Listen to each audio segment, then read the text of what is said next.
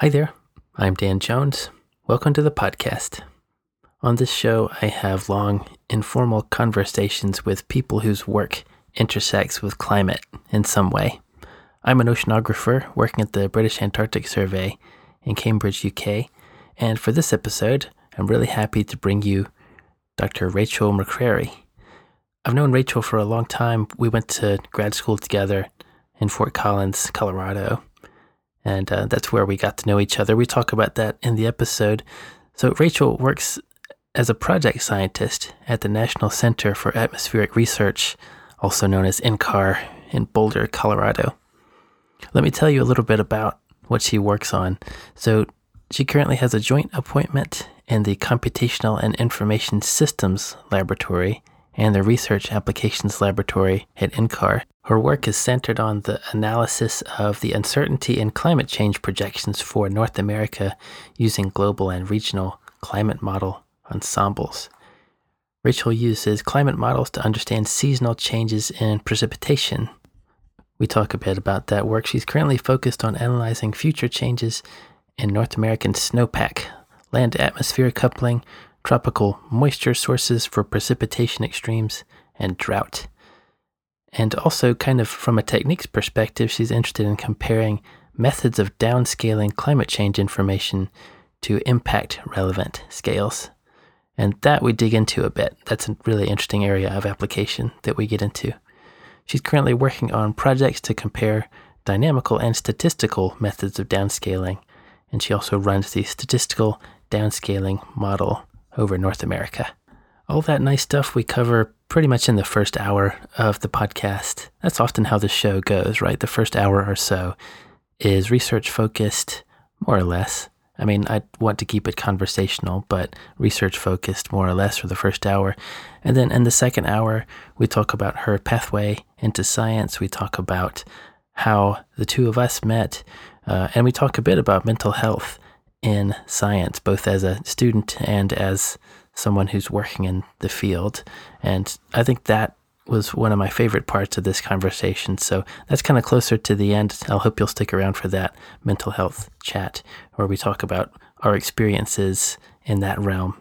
So thanks again to Rachel for taking the time out to talk with me over Zoom. I had a really good time. We had a really good conversation. I hope that you all enjoy it as well. It was a joy for me. I hope it's uh, enjoyable for all of you, and I hope you get a lot out of it. Okay, going to keep the intro short this time. Let's just go ahead and jump into this conversation with Dr. Rachel McCrary. Here we go.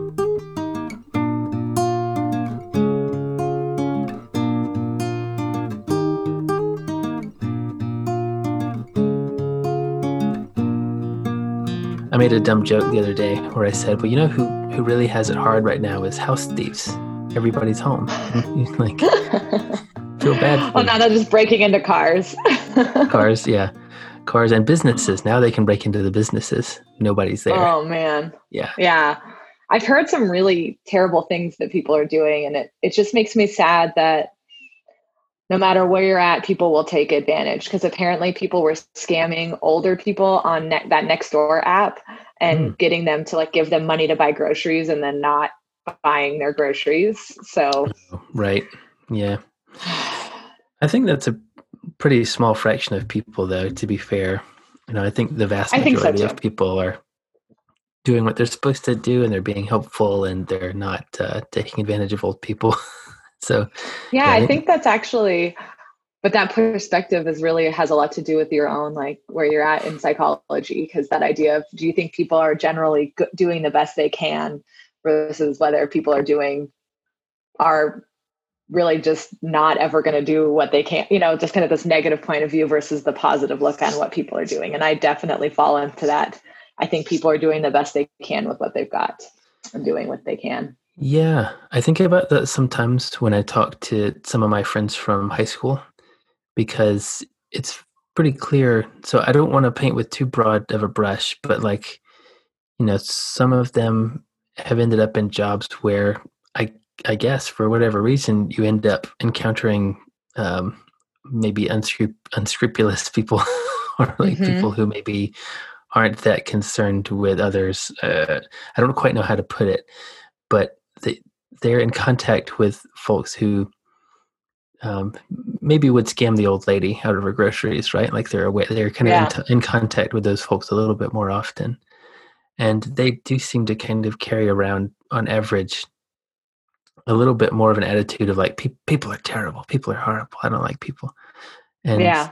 but then you know me, me and the people that I get to interact with at work, it's much easier to maintain a positive, optimistic attitude when you're hanging around with people who, you know, they they definitely wouldn't scam an old lady out of groceries. In fact, they might they might like try to help the old lady with groceries, maybe. Yeah. they- um, so I think that's a kind of privilege, I guess. And I do sometimes wonder.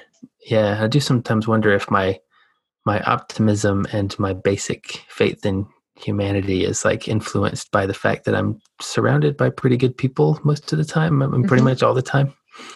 And maybe Yeah. it's harder to be optimistic if you're surrounded by folks who would steal from old ladies. Yeah, um, yeah, I do. I mean, I think your personal experiences, whether it's how you grow up or just where you're at in life now, those things really can form how you view the world. And I think you can ch- those can change when really negative things happen to you, or you know, you go through a lot of just thinking about why you think about the world and how you can change that perspective for sure. Uh, but yeah, it actually just I guess that's I kind of sometimes have to remind myself of the really good positives about our job, you know, being a scientist and what those are and because it's easy to kind of get down on yourself, but that's one of them, really having a good workforce that you're interacting with on a Yeah. daily basis or just throughout our careers. Also just the flexibility to work when you need to, work from where you need to. Yeah, yeah. The people Yeah. are usually like, you know, pretty pretty moral and considerate of other people, and they're sensitive, and they try to have empathy. And okay, not a hundred percent of people, you know, do that a hundred percent of the time, but yeah, it's it's certainly it's easier to maintain this kind of positive view of humanity when you're surrounded by good people. And you're right, that is like being a scientist is totally. It gives us that's one of the the privileges of it um, and one of the places that I guess we have to be careful and watch our privilege and stuff. And that's that's one of the things that I'm probably not doing. I, I could probably do more of really trying to wrap my head around what a hard time this is for some people, because Mhm. it's rough. I mean, you know, I, it's it's psychologically rough, put it that way, because you know Mhm. sometimes my kid is struggling and sometimes we're struggling, and just with the idea of being stuck for a while and the kind of um, anxiety that comes along with knowing that going outside at all carries with it some level of risk and an extra level of safety precautions that you now need to take in, into account. Um, so it's it's rough, but you know we have jobs and we have an income and Mhm. we have supplies and we're okay. We're going to be fine. It's just psychologically rough, and it it's hard to fully like wrap my head around what a hard time this actually is for some people. You know, Yeah. yeah, just in terms of actual supply level problems and things. Um, but I don't know if you're talked out. Do you do you get to talk about this stuff much? Is everybody still talking about it, or you know the the kind of new new reality for the next foreseeable future, or has it kind of fizzled out? Um, I think it comes up in every conversation, but I don't think it's the primary driver behind conversations anymore. Um, I do. I have found that I'm I'm kind of disappointed about this, but I can't ingest the news the way I want to because it really psychologically was impacting me. The level of uncertainty, not having confidence in our our president, just kind of not knowing what's going to happen next, hearing really negative things. I've kind of had to take a step back from that. In some ways, that's protected me, but I also feel like I'm not doing my due diligence of really knowing what's going on in the world. Hmm. So maybe I've been talking about it less because I've been reading about it less and having less panic about it. Yeah, I think that's healthy to get some distance from it. You know, yeah. I forget where I read this, but somebody's suggestion was you can check in on the big scale news maybe like once a week, uh, other than that, listen to your local recommendations. You know, your local public health mm-hmm. officials, and because they will yeah. hopefully be the best plugged into you know, what you should do, like in your specific state or county, or you know, and to give yourself a break. Which sounds like that's what you've been doing. You've been giving yourself a break from the the large scale, scary stuff, which you can't control. You have no influence over that stuff. Yeah. Last week was a really rough week. It's kind of weird. I heard a lot of people struggled for so for us last week was maybe the third full week of this and I feel like I really started struggling with with things. I had a lot of anxiety, just hearing a lot of people in my personal life being impacted uh, much more directly than um, you know due to financial concerns or losing their job just different things and it just really got to me and I do feel like I had to kind of come into this week with a different perspective on what I can expect from myself. And I'm a little nervous because it's starting to feel normal. Mm-hmm. like, oh, all my contacts are over Zoom. That's normal. Oh, Ben is the only person I see in person. Okay, that's that's fine. And now I'm like, oh, going back to the other way of life, while it sounds great, could also be challenging because I'm adjusting to this yes. smaller life. This yeah. It's not simpler isn't the right word because there are still like going to the grocery store is one of the most complex things now which used to be just a simple drop in but many aspects of life are so much smaller right now. Yeah that's true not easier to manage but yeah redu- reduced in scope and yeah. That's true. My uh, I, I, can relate to that, and my I think my son can also really relate to that because we mentioned that the lockdown was extended for three more weeks today, and he got really stressed out. Not about the lockdown, but he got stressed out about oh, at some point I'll have to go back to school because he sort of is already adjusted to this, I think, and he's like, yeah. no, I've I've figured this out. I don't want this to change. Like I I know how to do yeah. this now. Um, so I think he's got a lot of anxiety about that idea of going back. I, hmm. I think I'm feeling that way about working from home. I mean, I have a really long commute, which makes going into the office a stressful part of my day just because it takes me so long to get there and i do feel like I, it, it's hard um, so I, I, don't have that now and so i do feel like i have this sense of time and i'm i'm learning what works for me and what doesn't work for me at home and it's a really different way of working i you know initially i was like i'm going to spend eight to nine hours just sitting at my desk, which I immediately failed at doing that. And so mm-hmm. now it's just trying to find wh- how I piece together when I work, what I work on, what I work, when I schedule meetings. And you're kind of learning that. And I'm kind of enjoying many aspects of that part of my job. Um, and I'm forgetting some of the positives of just walking down the hall and talking to somebody. right. Right. Um, but I know that that is a very important part of my work life and so i know that will need to come back but yeah there's just kind of that that transition is going to be interesting so maybe to zoom in a little what have you been up to just today like what's today been like in my work or just in my day to day maybe both yeah, yeah. so uh, well we woke up to eight inches of snow and so right. today was a little bit startling because my husband told me that one of our he looked outside and saw that one of our trees had fallen a really big tree that's in between our two houses like my house and my neighbor's house and so i woke up all in a panic thinking about how we're going to find someone to come clear out the tree and oh, right. what's going to cost us and dealing with all these homeowner things and then i went outside and it's just a branch and so he nice. stressed me out for no good reason i mean it's still a huge branch we have to deal with but i was like did it take out the fence did it take out our beehives like what's happening and Oh, Thankfully, yeah. I don't think it's as damaging as it can be. And then, um, you know, had breakfast, and then I came in here and I actually listened to a um, networking kind of like I think it was more for postdocs, but it was a networking, communication, collaboration kind of panel. It was really mm interesting just to get the day going with some positive learning about how other people network in our field. Which who was uh, what was that through?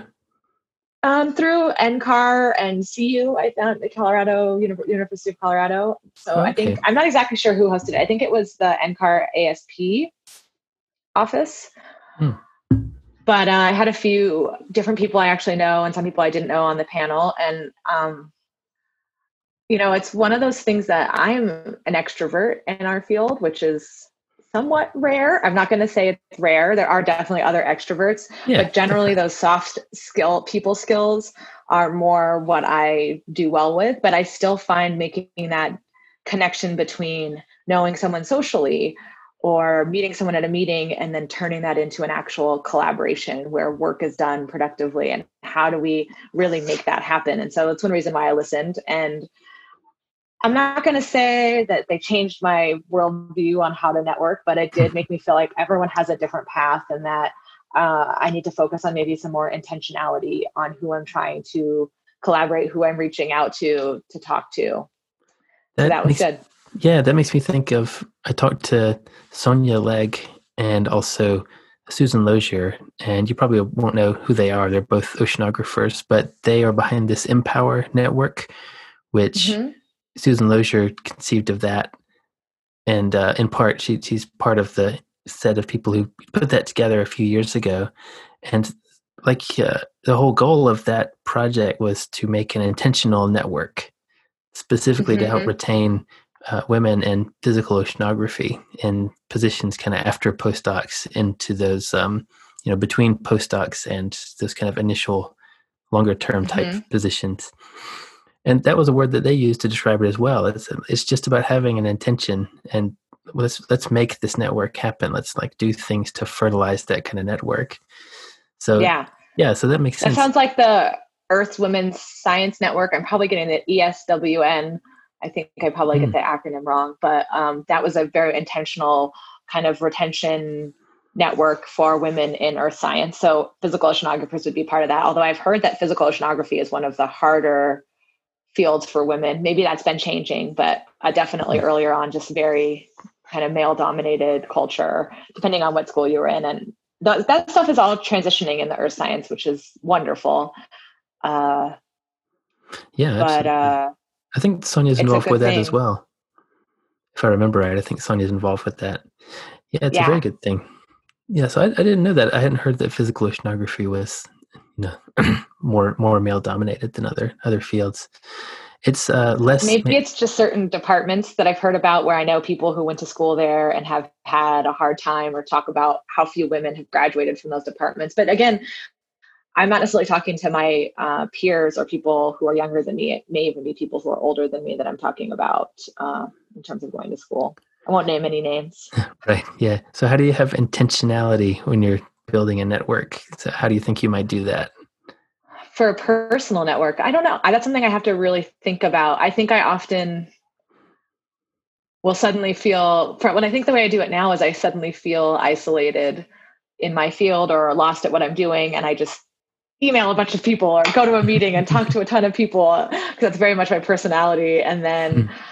uh, I don't always do the best job with following up or revisiting relationships. And uh, so that's something I think I'm going to try to bring into my thought process is really who who would be worth reaching out to. And I think something I've heard from a number of mentorship meetings because I'm becoming a mentor and I'm working with mm-hmm. yeah. women and other people in the field. I'm working with students. I'm not a professor, but I do get to work with summer interns. I get to work with students who come to visit NCAR. I am a what they call there's a program in the Front Range of Colorado called Progress.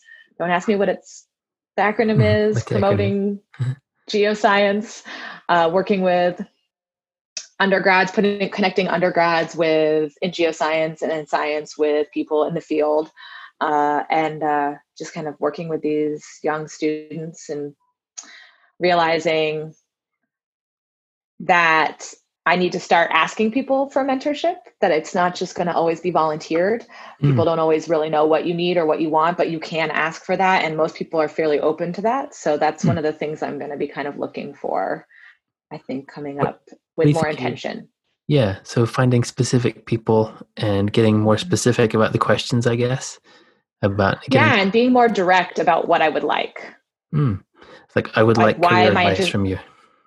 Yeah. Why would I? Why are you a person that I admire or see that you're doing something that I would like to be doing or that you have knowledge about? So, I mean, this brings me like we haven't talked about this at all yet, but um, I've kind of done these different transitions, I think, throughout graduate school and then into my postdoc, and now where I've gone from kind of this pure research kind of um, curiosity driven science to wanting to do something more use inspired. That's kind of the jargon people use where it's yeah. not necessarily exactly applied. I'm still doing pure science, but a lot of the questions I may be kind of trying to work on or trying to understand is the relationship between climate science and then how people use climate science to make decisions, mm. um, in particular in the hydrology and water resources field.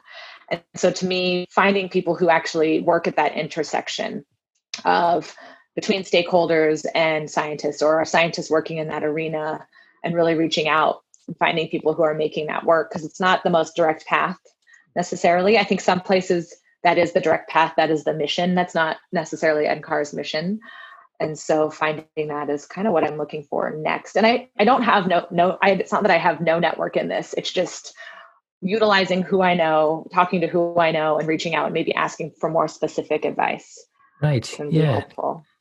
Can we yeah. talk more about you about that field? Because that that field it sounds interesting, like an interesting intersection that it is interdisciplinary, but in a way that is not what normally what scientists normally think of as interdisciplinary. You know, often we think, oh, we're going to do physics and biology, and we're going to do chemistry and, and physics, or we're, but that's a really interesting kind of connection there. And I've I've known you've been doing that for a while, but I don't know if we've ever really talked about it in enough enough depth for me to really get my head around it properly.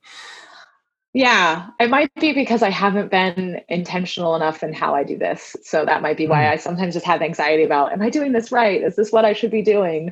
Mm. Um, but a lot of it is, especially in the water resource world, in the Western US, most of our water resources come from snowpack in the mountains. And that's changing rapidly mm. as the earth warms, mm, climate patterns change, basically climate change.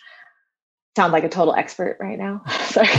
You, are and, um, actually. yeah. But so um, water resource managers, the Bureau of Rec, uh, the um, Army Corps of Engineers, different organizations that really deal with not only with water supply issues and also flooding are really interested in climate change and what it means what does climate change uncertainty mean for them when they're trying to make decisions about how the colorado river will be allocated water in the colorado river will be allocated what will happen right. to people downstream who have secondary water rights or what's going to happen with agriculture lots of different conflict there how much should they be saving should they be considering their different management practices and I am not a hydrologist and I don't make those decisions, mm. but I have a lot of expertise in climate information. And so, right. where I fit into this picture right now is I do a lot of evaluation of climate products, which are either um, regional climate models, sometimes global climate models, which global climate models are my background. That's where I feel the safest. I feel like I know the most about that because that's what I worked with in my PhD. But learning about these other tools and also something called statistical downscaling that people do, which I will have to admit that when I came into my postdoc knowing this, I had no idea that was even something people did uh, with our climate data, where they take it and they try to basically remove the bias so they can apply it to hydrologic models. And it's a big area of research. And I'm not going to say conflict, but tension between climate scientists and uh, maybe more applied hydrologists and things like that, even yeah. um, ecologists. And so, I think I like that. The, uh, this is an interesting area. When I said I like it, I mean this, this could be an interesting bit to talk about because we I want to I want to dig into that a little bit more if that's okay. Um, yeah. So at Cambridge, there's this relatively new artificial intelligence for environmental risk doctoral training. They call mm. it a Center for Doctoral Training. Yeah. And I think it might sit in a kind of similar space as what you're talking about because mm-hmm. they are still doing basic research. They're still doing that kind of science at that level of let's investigate climate data products and let's investigate hydrology products. But it definitely is with a, an end user in mind or a set of end users in mind. Mm-hmm. That is, they're trying to understand how you can take that climate information and understanding that we have now and make it into something which would be useful for um, let's say the kind of insurance community or urban mm-hmm. planning some community like that and i've to talk about the downscaling idea a bit, why don't we do why don't we do a little exercise? I'll try to under I'll try to explain what I think downscaling is, and you can tell me if I'm wrong or right. Okay. How does that? Okay, because I'm okay. not I'm not pretending I'm an expert when I do this, but I like to I like to try to explain note if I'm wrong, which is you know is is a helpful exercise. Okay, so my understanding of downscaling is that you have some coarse resolution data. Let's say climate change predictions of how the temperature is going to change over the next hundred years, or for example, how the snow pack is going to melt over the next hundred years. But the grid cells in climate models are enormous, right? They're, I mean, relative to the scale of cities and the scale of you know, individual towns that might be making water decisions, the, the grid cells are too big. So you have to somehow, if you want to make predictions at that really small scale of the scale of individual towns and individual rivers and cities, and even like different parts of a state, then you've got to get small scale information in there. So the way that I've seen this done is they will take, let's just use temperature data to be specific, and they'll have the trends in each of those big grid boxes. And then they will use the small scale weather data, like at individual cities, to say, okay, well, here's what we think the small scale pattern typically looks like in the historical data.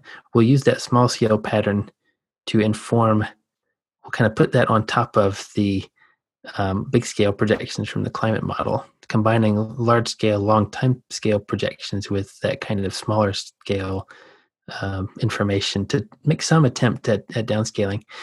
And I think you're right. I have seen that as a source of tension as well, because when when you show like an older scientist some of this downscaling stuff, it kind of freaks them out a little bit. They're like, "This is this seems terribly dangerous. This why would you do something like this? This seems uh, riddled with inaccuracies." But it we still have the issue that individual cities and states and small you know people will need to make decisions on smaller scales than what we have now from from the climate data so it's about bridging that gap how, how did i do was that all right that? Uh, yeah you did okay. did okay that's um definitely what you talked about there's actually can i go into detail about this now please yeah okay so there's actually kind of two two schools of thoughts about well, there's probably more, more than two schools of thoughts, but generally there's broadly two types of downscaling. There's statistical downscaling, which is what you kind of described, okay. where you have local weather information and you use statistical techniques to um, have large scale information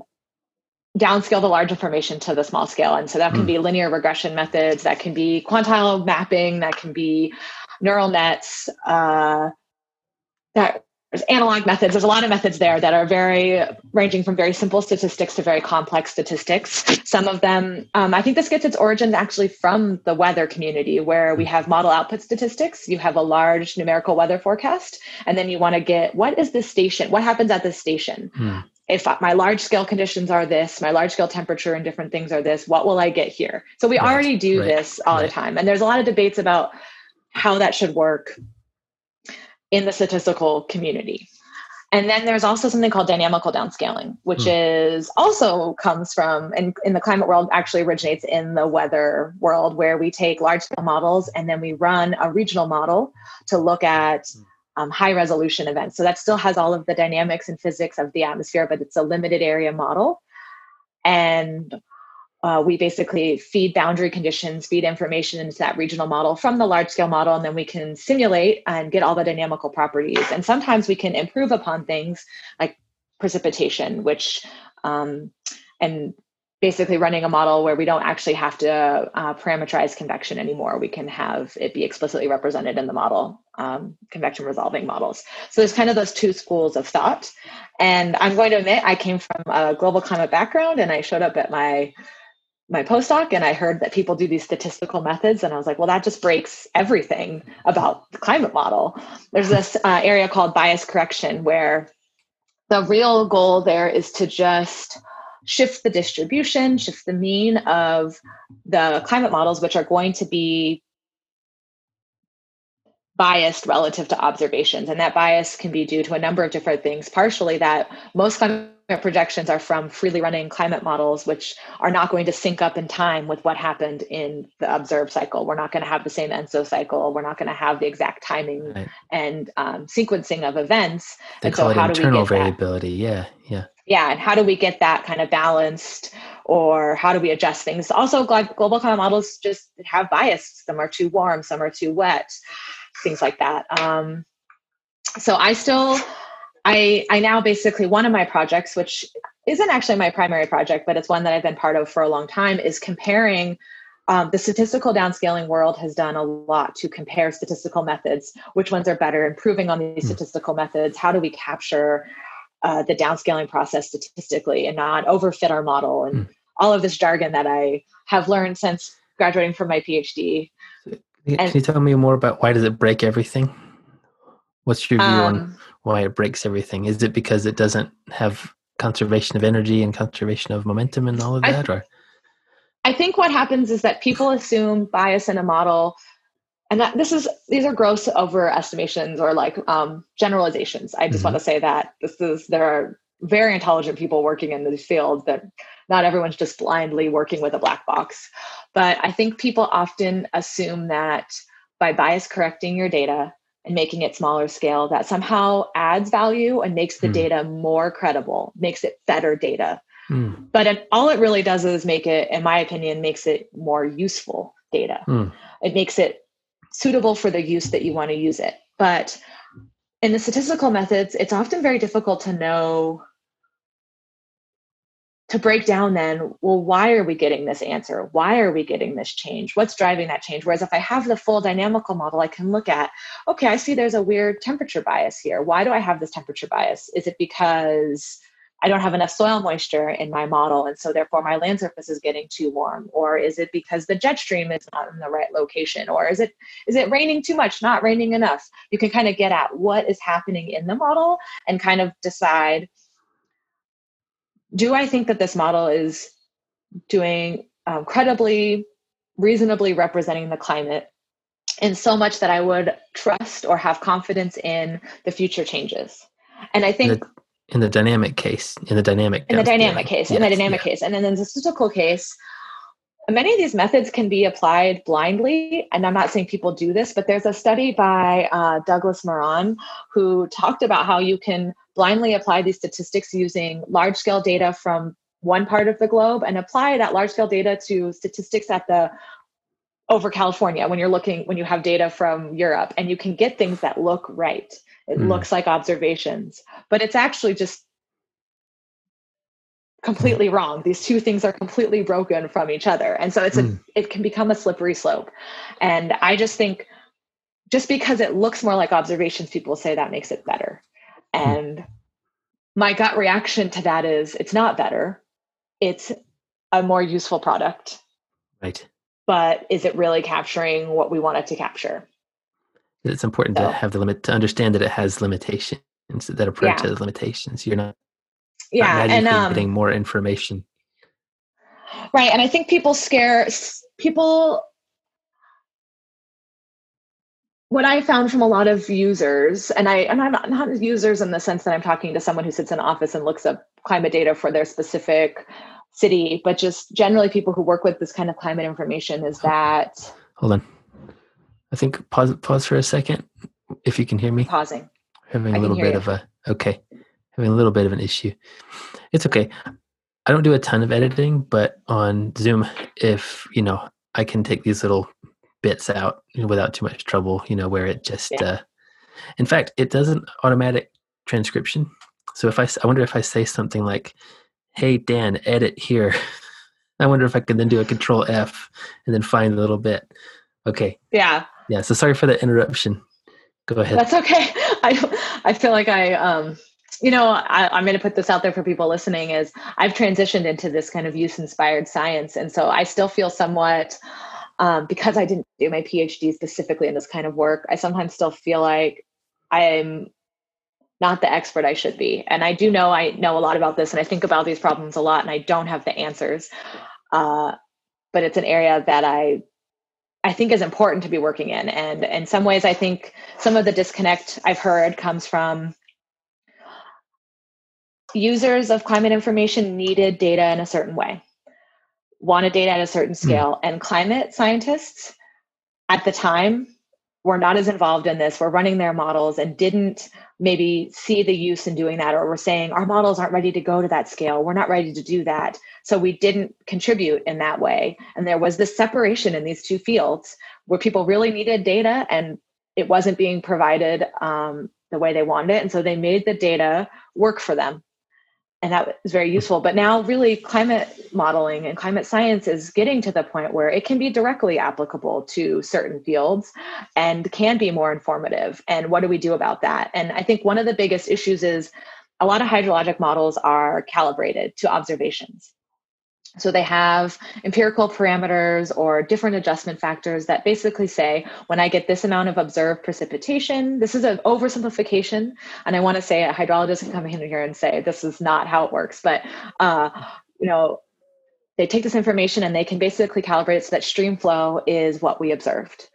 And then let's say you give it a model that never rains and you and it has all these internal biases for whatever reason. And it may not be that we think the model is really that bad. It's just that it doesn't rain appropriately because of ways that precipitation is parameterized. And so you give that information to your calibrated hydrologic model and it basically breaks the hydrologic model. You don't get hmm. stream flow you can't get things. And then you want to look at future change on top of that when you're historic stream flow was so wrong and what does that mean? And it gets to be a very complicated situ- situation. And it doesn't so, generalize um, well. it doesn't generalize well and so yeah. how do you work on informing this process? And and that's where that's where i sit and i'm not going to say i have any of the answers for that yet. I'm still very new in this field but it's what i'm Processing. And so a lot of what I do now is I work with um, actually working on the regional model side what are regional models doing well and what are they not doing well. And I've really moved into the winter precipitation and snow hydrology side of things because that's an area where a lot of work can be done in terms of informing and studying what happens with snow. So you're yeah. on the dynamical downscaling side of that division at the moment, or you yeah. And I work with, I still work with GCMs. I do love, I do feel that GCMs and RCMs are both also our regional models and global climate models or general yeah. circulation models there. They're both of these tools. And I, I think there's actually, um, there's also a lot of, I'm not going to say, there's tension between the two communities in many ways also. Hmm. Um, global and regional? funny, global and regional modelers have some hmm. tension between them, especially in the US. I don't know if it's as prominent in Europe, but they're, you know, fund competition for funding and huh. kind of understanding how different processes work, what you can get out of either one. And in a global model, if you want to look at changes in internal variability and large scale dynamics and how that happens, that has to be done on a global scale. But yes, then to yeah. get at the information on a regional scale, you're either going to have to post process that through statistical downscaling, you're going to have to force a regional climate model with that, or you can move towards the uh, variable resolution global climate models is also a thing now where we have these different meshes within the global climate model where a specific region can have high resolution and it hmm. directly mm. feeds back. And yeah. it gets really complicated. This nested grid stuff, right? Yeah. Wait, sorry, um, um, you cut out there. Nested grid. Does that sound? yeah, that, the nested yeah, grid yeah. concept. So have a finer a grid inside a coarser grid and an even finer grid inside that one. One bit of yeah. advice I heard about those type of models though is that you can get these artificial waves being generated at mm-hmm. the boundaries, these numerical yeah. instabilities at the boundaries where you transition from one resolution to the other. So you have to like put there that can can damp them out, or you have to yeah, sponge. You put some sort of sponge. Up, yeah, turn sponge, up the viscosity. The sponge layer. That's like yeah. Oh man, yeah. So ah, brings me back to grad school and building models and learning about numerics and yeah and all the the pitfalls of that and all the problems. So you mentioned yeah. so the you started to talk about the project you're doing now and in terms of you're sort of comparing did you say you were comparing statistical and dynamic downscaling or is it more that you're so you are okay so that's part of okay so that's one of the projects that i'm working on. Uh, it's a hard thing. So it's it's not uh, there have been a lot of statistical downscaling studies that have compared a vast array of statistical methods and showing which ones show improvement in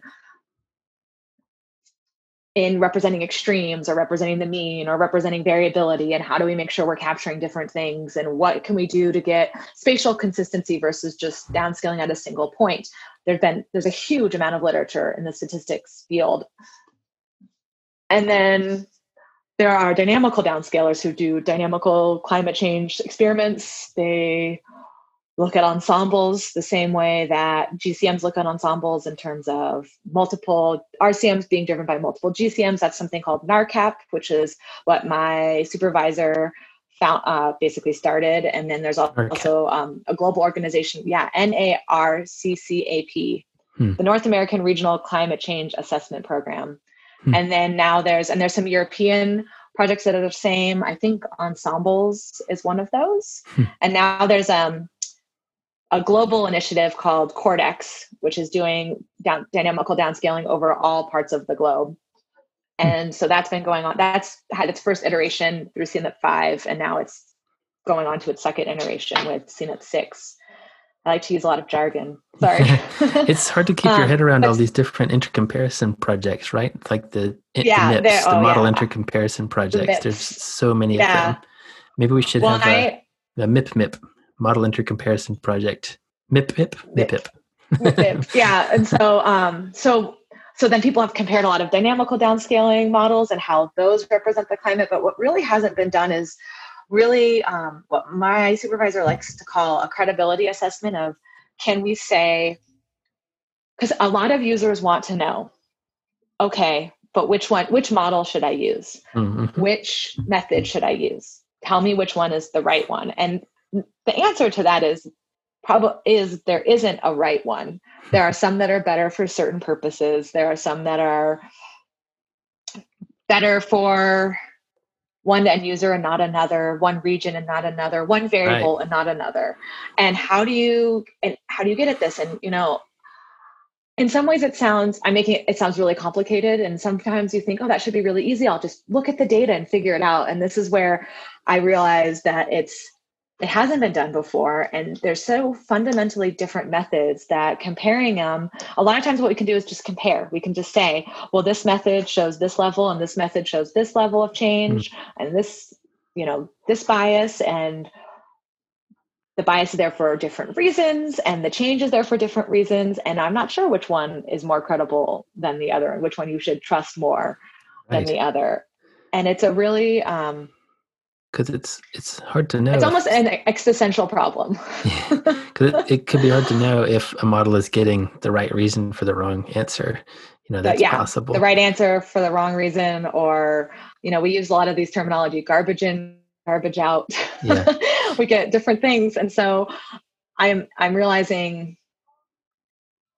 Well, I have a lot of knowledge about the different different methods and the different yeah. data, how you really compare them at a deep level, a meaningful level, it's been a challenge. Mm. And it's one of the things that I actually have a meeting this afternoon to talk about where this project sits. And it because it's stressful because it seems so important to me. And I feel mm. like there people really want an answer for this. And and I really like to please people, so I want to come up with an answer for this. And I there isn't one, but I think just good to have that perspective of coming back and just this is where it is a pure science question. This is a you know curiosity driven question of can we even do this? Can we mm. even compare these methods in a meaningful way that might have meaning for users and also kind of assesses their scientific credibility? Yeah, so for climate models, I mean, you can compare them based on how well they performed in the past. You can compare them against yeah. historical data, and but that doesn't necessarily mean that they have all the right sensitivities and will behave like they should according to the actual laws of the physics of the Earth. You know, on into the next several right. decades, and I guess they all obey you know physical laws. That's not the problem. The problem is sometimes the parameterization, right? The things that they don't uh-huh. resolve. Uh-huh the, the fluxes that we don't really know about that we only have kind of yeah. loose measurements of you know the fluxes yeah. between the atmosphere and ocean the, the atmosphere the, and the, the land atmosphere and the land yeah absolutely so how how do you start? I mean, I guess the historical comparison is part of it, but uh, yeah, what what do you what I do you benchmark do, it against? I mean, we do rely again on the historical evaluation, but the statistical methods are almost always going to perform better. When mm. they hmm. don't, you start to question it because they are you typically train them to your observations and you can do different statistical things to make sure you leave half the sample out and you look at you don't include the data that you're trying to look at in your model development there's a lot of different methods in which you can do that but they're almost always going to perform better if you just look at the mean climate and what you get in terms of mean precipitation mean temperature and i actually have a lot more confidence in downscaling temperature because that really is controlled in large part by large scale flow. There is going to be some variability that's hard, but you know, over the mid latitudes, 500 millibar geopotential height is a great predictor for surface temperature. When it comes to precipitation, that gets to be a lot more complicated. And um, you know, our GCMs and our RCMs tend to drizzle and not have the intense precipitation, and so you need to adjust, or people do adjust the distribution of precipitation to match that and try to get things to look better. But weird things happen. Like if if you have a hurricane in your sample in one case and that's how extreme it gets but let's say you never had a hurricane in your time series and but hurricanes can happen there and then you apply climate change information to that that has hurricanes and your observations never saw hurricanes you can get some crazy results and so really understanding why you're getting the answer you're getting when you put things through a statistical method is hard. And i am not a i'm not a trained statistician. I am basically a physicist when i think about it who has some background in computation. And I learned a lot about the physics of the atmosphere. And I took a statistics class that allowed me to look at you know the large scale variability in the atmosphere and where there's power in different signals. And then it comes down to you know this kind of more um, basic statistics and i'm just like oh i have to read about it i read i'm going to show you a picture i read books called statistical downscaling and bias correction this is research. my free reading. oh yeah.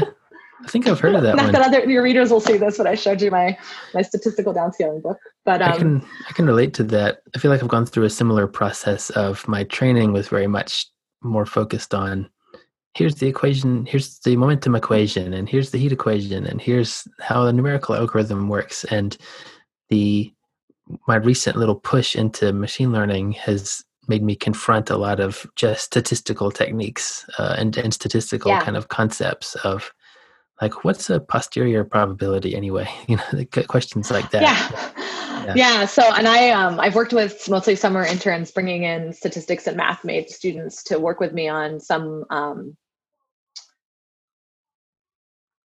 machine learning sorry just totally spaced on the the language there yeah. for some projects for doing statistical downscaling basically in different ways and i'm so grateful that they know a lot of that stuff because i their training has been more like along those lines along here's the basic yeah. statistical concept. So here's the basic equations. This is why these waves exist in the atmosphere. This yeah. is how we build, this is what numerical instability is in a GCM. This is how we choose what our grid is going to be. This is why we have staggered grids. Hmm. this is how we choose our time step in our model. Hmm. I saw an yeah, XKCD right. I saw an XKCD comic. If people don't know what that is, it's a very good. Gosh, uh, I think this audience probably does know XKCD. Okay, good. Yeah, um, I saw one recently that someone else posted, which was basically about. I wish I could remember, but it was like you know a curve about how smart and hard and how much math you do and how complex everything is, and it's like up until your PhD when you have like this peak physical knowledge of the system mm. and what you're doing and then it crashes because basically in the end you're it says at the end it's like spreadsheets. It's like actually yeah it just becomes like data analysis of but in like python or other languages. Yeah.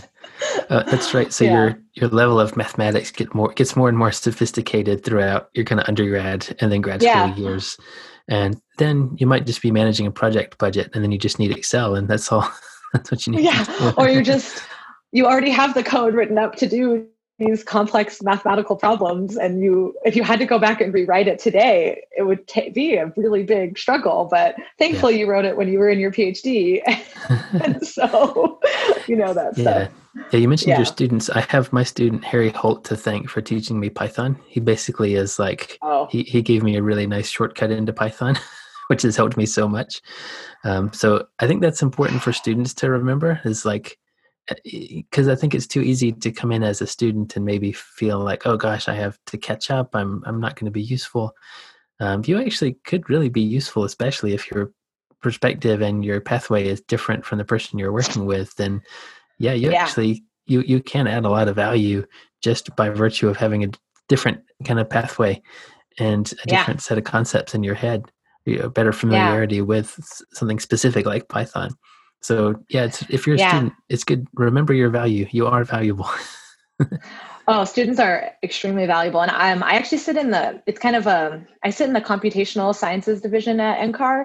There's. I'm also in the research application lab. I have a joint appointment at the moment, but I've been in um, what we call CISL, the computer part of NCAR, for a long time, and so a lot of people there work on the supercomputer. They work on network security. They do a lot of really interesting work. They help improve the efficiency of our models and how to they design how we're going to do computing in the future.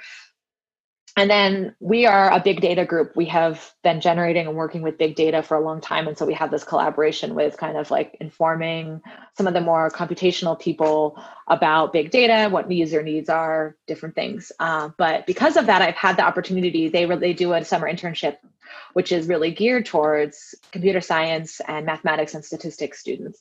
And mm. so hmm. I've had this opportunity for them to come in, and it's been so great for me because it really allows me to learn without having to read all the basic books. I can learn kind of what I need because a lot of times when you're going to learn a new language or you're going to learn a new method, you don't you don't want to learn the most basic method. You don't right. want to learn like y equals mx plus b you want to learn complex machine learning algorithms and That's right. to get the there time, it takes a while. Yeah but at the same time you don't want to design a whole new machine learning algorithm. You just want to be you know you want to be able to use it. Yeah and, and you want to have seems, someone who can come in and say this is how machine learning looks for image processing. Let's come in and yeah. figure out what we can do with data and what kind of network we need to build. And you know and i can I'm learning, this is something I'm learning, like why I think it is okay to be a mentor. And I never thought of it before is I can still inform those projects, even though I don't necessarily understand the back end. I also know like who to help reach out to. And that's where yes. like being a mentor is really important because you have this much bigger network than a lot of the people you're working with. And you can help bring those people into their life and kind of yeah. say, okay, we're stuck on this problem. Let's reach out to this expert in machine learning in our field and see how they've dealt with this problem before. Yeah. And with your experience, that's right. You can also look a little bit down the road and say, okay, but when we go to turn this into a paper or when we go to present this or when we go to share this with somebody, we'll need to have X, Y, and Z done. So let's go yeah. ahead and start working on those now so that yeah. when we get there, we'll be ready for it. And you can offer yeah. just perspective on that level. So well, yeah, that's one thing that I think CSU maybe I don't know if it was my advisor at Colorado State University in my PhD program or it was just the program itself. But that is one thing where I can get stuck in my own research is anticipation of what needs to go into a paper for it to go through peer review hmm. and wanting to make sure I leave no stone unturned which sounds great in theory, but can also lead you down. I think my friend, even today, we talk about seeing the forest for the trees, but how easy it is to get lost in your own forest. Mm. She totally said this to me today that it's really easy to kind of, when you're on your own, just kind of second guess, like, well, why did I choose this method? Why did I choose this algorithm? Why did I choose this model? I'm going to have to be able to justify this to every single person, whoever reads this paper. And I think that's one thing we're having a perspective to helps not let other people get stuck in that same downward yeah, spiral. Yeah. yeah. One one phrase I heard that's helpful for me for some reason is um, just let the reviewers do their job, which I think is interesting. Yeah. just like, well, just do, you know, put it together, put the science story together and explain yeah. what you need to explain. And then let the reviewers do their job and tell and let them tell you like and you know that's a normal part of the process. And you know revising papers and revising your work and iterating on projects is totally normal and you should totally expect it. Yeah. so you don't have to have 100% of the story you know at your first iteration you know um, mm-hmm. it can more of a more of a relaxed thing. But so what what sort of things do you do if you to zoom out a little bit? Now, what are the things that help you zoom out and see the forest instead of getting stuck I in think, the trees I honestly think talking to other people.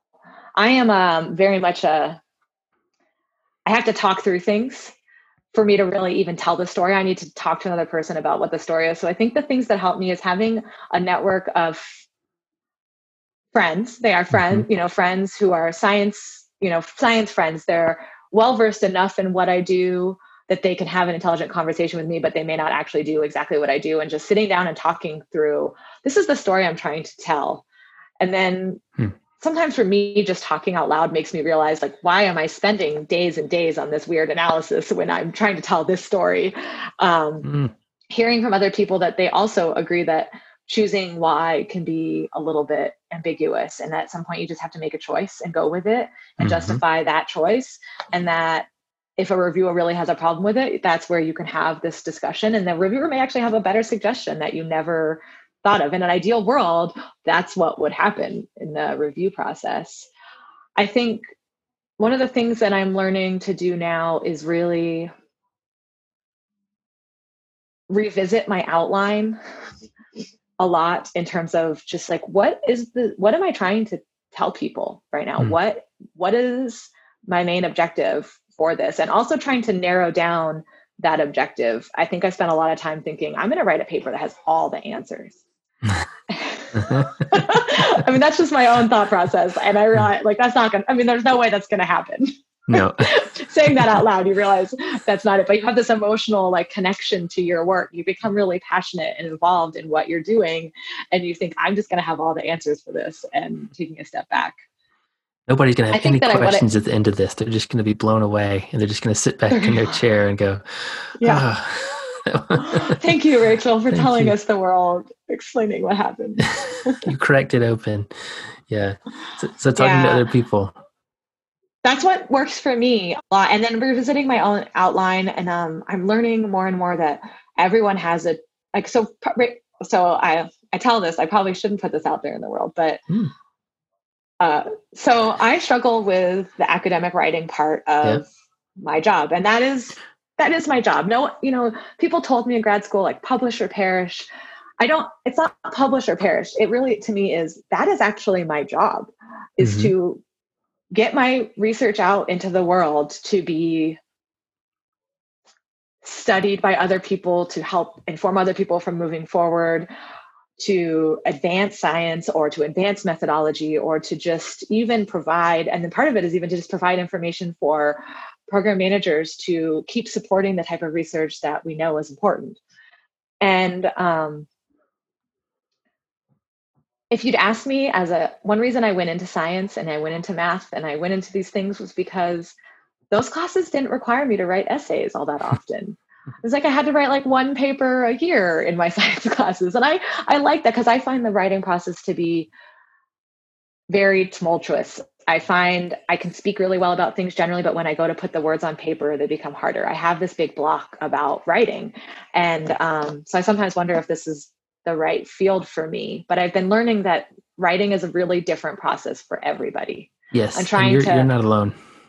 You're yeah, I know I'm not alone. That's why I'm sharing it yeah. out here too. Is because yeah, yeah it's yeah and i you know the some of the really i've learned from people like the really prolific people who write a lot also struggle with writing mm-hmm. i also struggle with guests. Uh, yeah sorry. one of the other things i struggle oh okay oh yeah i was just saying there's been there's been loads of guests on the show because that's one of the things i often ask about is writing and yeah, yeah. lots of them have said, no, I, I, really sometimes writing is a big struggle for me. I don't really like writing at all. There's loads of successful scientists who that part of the process is difficult for them and not not yeah. natural. Yeah, so yeah. you're not the only one with a tumultuous relationship with it for sure. Yeah, and I mean, I you know, growing up, I was told by all my English teachers that I was a terrible writer because I don't mm. know how to write about literature to save my life. It's just not a thing I write about. But it turns out I can write a logical argument. I learned that in philosophy classes and in science classes. And so I try to have confidence that one of the things that I am good at is telling the story. And I'm very concerned with what the storyline is in my papers, which also makes it harder because sometimes I feel like if I don't have a story, I don't know what to write about. Mm. Um, but that is that is one area that I try to give remind myself of. Like by the time this goes to goes to peer review, there will be a story. Yes. And you will be telling that story, and there may be people may disagree with that story. That that is a really hard thing to hear. Mm. um, but that's that's one of the things that I realize is really important to me. If I don't know why you're writing this paper and what the point is, I'm probably not going to be that interested mm. in your work. And it's an iterative process finding that story. Yeah. You know, you look at plots, yeah. you look at graph, you get some ideas, and it's not going to come right away necessarily you know it takes takes mm-hmm. time and it takes iteration and yeah i mean sometimes the story you end up with is very different from the project you were working yes. on at all you know you can yeah and also sometimes you have all your figures and you think you know what the story is and you didn't start writing because you have anxiety about writing and then you start writing and you realize oh i need to make all these other figures because I'm not actually showing what I thought I was showing, or you know, it really gets you to think deeper about the problem when you write it down. Yeah, so, yeah, that's right. Yeah. Love the different writing yeah. styles. Some people, you know, it kind of comes in these bursts where they sort of everything sort of coagulates at once, and then they can just get it get it out and get it down on the paper. But yeah, I'm not I'm not like that. I'm not like that at all. I I think that one of the things for me is when I start writing, it becomes my husband already comments on this that I'm kind of an absent minded professor. I can be in my head, I jump all over the place in terms of like thoughts. I mean, just personal thoughts, but work thoughts. And when I start writing, my brain really is in this writing space. And I go to sleep thinking about writing and I wake up sleeping about writing and I'm just in this writing. And I've I've been trying to experiment with ways to not have it be something that consumes my life. And I do think writing more frequently really helps with that spending time i'd like to say every day but it doesn't happen every day but writing something uh, yeah really helps i've got a science type question for you or at least from where you're sitting.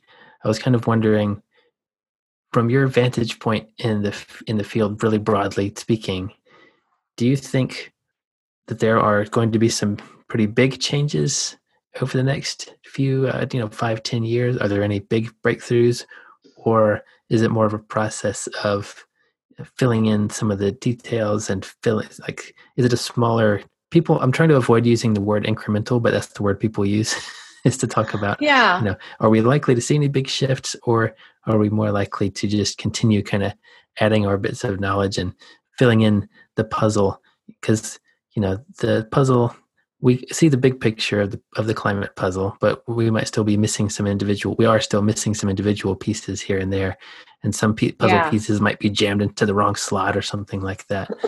But uh, I think, yes, I guess, and it's just my personal perspective. I think there could be some. I think there definitely could be some big changes, but I don't know with what I work on and with who I'm working with. I see more of an incremental change and shift, and I see shifts in what is valued by funding agencies and what is valued by scientists and by users of science.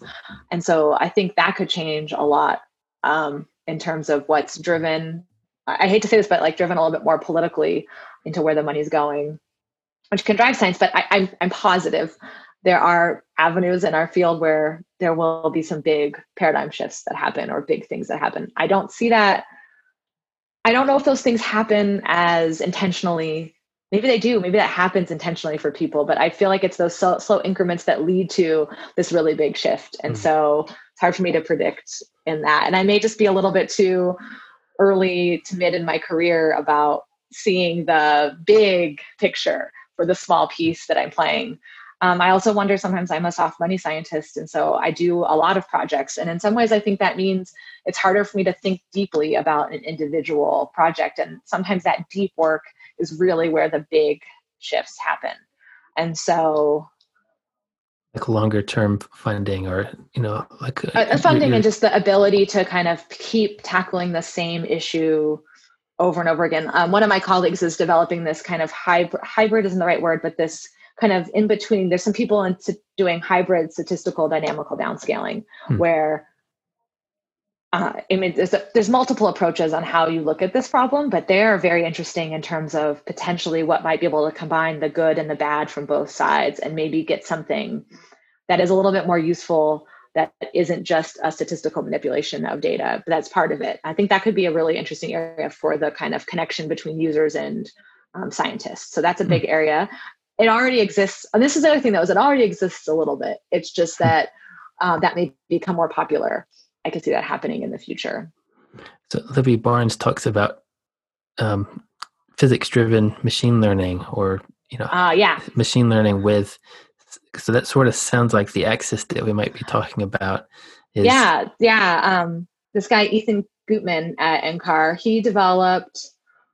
It's like an intermediate model. It has ICAR is the name. I don't know the acronym. I don't know the names of any uh, what any acronym stands for anymore. Great, but um, no, this one, this one really has basically like a dynamical model. Air moves around it, uh, but it doesn't have. It's not a complete, fully coupled model. It's still driven by large scale vectors, and it works really well in mountain regions where you're going to hmm. have large scale orographic forcing, and that really can improve precipitation patterns and snow. And so it's good for those things. Things, but it's not going to be as good over the plains because of what the driving mechanism is in that model. But there could be something within machine learning and more physics-based machine learning in that area that would add that. I think that that's cool. I don't know. I'm actually funded under a similar um, call uh, from Lib from Libby, who is doing machine learning in that. And so it'll be exciting to see what she comes up with. And that may be a really big area. I guess I was kind of leaning on that same thing. She's thinking bigger picture uh, a little bit more, but I think that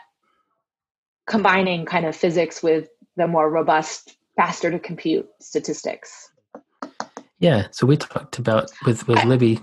Oh, sorry. Yeah, and I don't know where this. Sorry, I don't know where this sits right now because it brings me back to more my PhD and things I hear at NCAR. But kind of this unified modeling concept and i'm thinking of more of the space we talked a little bit about the variable resolution models before where you have these nested meshes and being able to have um, basically like um, spatial resolution aware parameterizations hmm. that can kind of change. That already exists a little bit in all of these models where it's like when when the grid spacing is um, you know greater than 12 kilometers we're going to have these things implemented. But when we're less than 12 kilometers then we're going to turn off this part of the parameterization and only allow this. I think those spatially aware types of parameterizations are going to become bigger and bigger and have a lot of improvements. And they're already there in existence but maybe this is where machine learning based physics will come in and help with some of this like spatially aware processes. Hmm. So, kind of but are these big paradigm shifts? I'm not sure. well, it sounds like that for our field, some of these shifts, these big shifts, might come in the domain of what kind of tools are we using, because mm-hmm. we're not going to suddenly have a super high resolution climate model that you know resolves convection everywhere and resolves you know, all the different instabilities yeah. and mixing in the ocean that we have so the the big shifts might not come as much from fundamentally changing our whole understanding of the whole climate mm-hmm. system but it might come from okay we've developed a really much better tool that helps us shrink error bars and helps us make more robust projections and hopefully helps us make better regional projections because that's that's sort of the next that's kind of where we need to go is like better regional yeah. projections so that yes. kind of local scale governments can and uh, mm-hmm. other stakeholders as people like to say can make those those yeah. kind of decisions yeah yeah uh, yeah and i think one area that's also important is um i just had this idea that i I can't remember what I was going to say. Oh, you might need to fact check this for me. But uh, if you do any hmm. fact checking, but um, hmm. I also think cloud cloud computing. So we've been kind of on the forefront. I think our field of big data for a long time. We have created these huge climate simulations. We were using supercomputers very early on. Yeah. And, NCAR, um, NCAR specifically. NCAR specifically, yeah. but other other modeling agencies have really been in the forefront of these things. And now we're looking at what can we do with cloud computing? How can we change computing? And basically more efficient computing and also more efficient data storage being able to like how do we process the terabytes and terabytes and petabytes of data that we're generating now? It's almost and i mean one area too is the tools that we use to process data are not keeping up in my opinion with how much data we can produce. And so i do think that is going to be advances but i think advances in computing has always been something that has been something that has pushed atmospheric science and earth science oceanography forward in many ways. And so are we hitting a limit? Are we just looking at new things? But I'm a little nervous because I'm not exactly a technophobe, but I definitely didn't get into this field to be a computer scientist or a software engineer.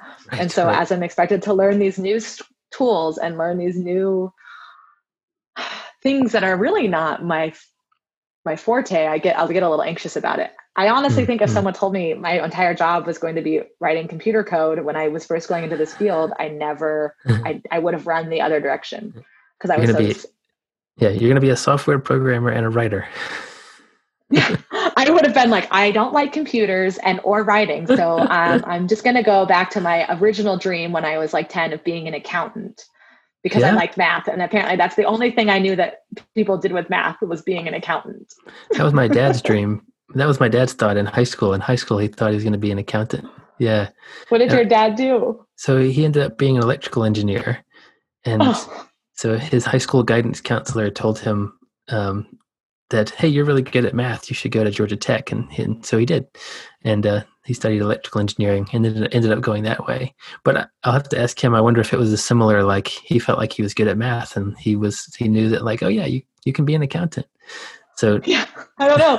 I don't know where i got that idea. I think uh, there's actually like a yearbook i have from when i was in third or fourth grade where they have this like picture of you and they want you to list like your favorite whatever. And it's like career goal. And i think mine was accountant slash math teacher. Mm. so and actually that must have been more like fifth or sixth grade because i struggled with school until about fifth or sixth grade. So um, oh yeah? but i think my in, math teacher in fifth, was it in, in I, california? Yeah in california. I like refused to learn to read until i was older and i had to go to remedial reading and i yeah, yeah. so it was like yeah.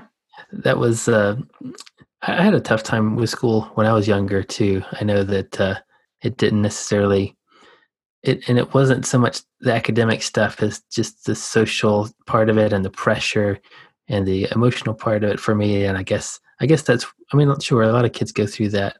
So you're you're like refusing to read. You said you're like, oh, I'm not gonna I'm not gonna do this. I mean, the story, I don't remember all the details, but when I was in second grade, my parents moved from one school district to another. Um, we moved from one part of California to another. And I think the original school district I was in wasn't very good. It wasn't the hmm. best school district. And so okay. I had been, I kind of was falling behind. I, I fell behind and maybe I was a little bit ahead naturally from my my class and then I didn't learn much that year let's say. I don't know a lot about how kids learn. But hmm. um then I moved to a school district that had really high expectations and higher standards and was much stronger.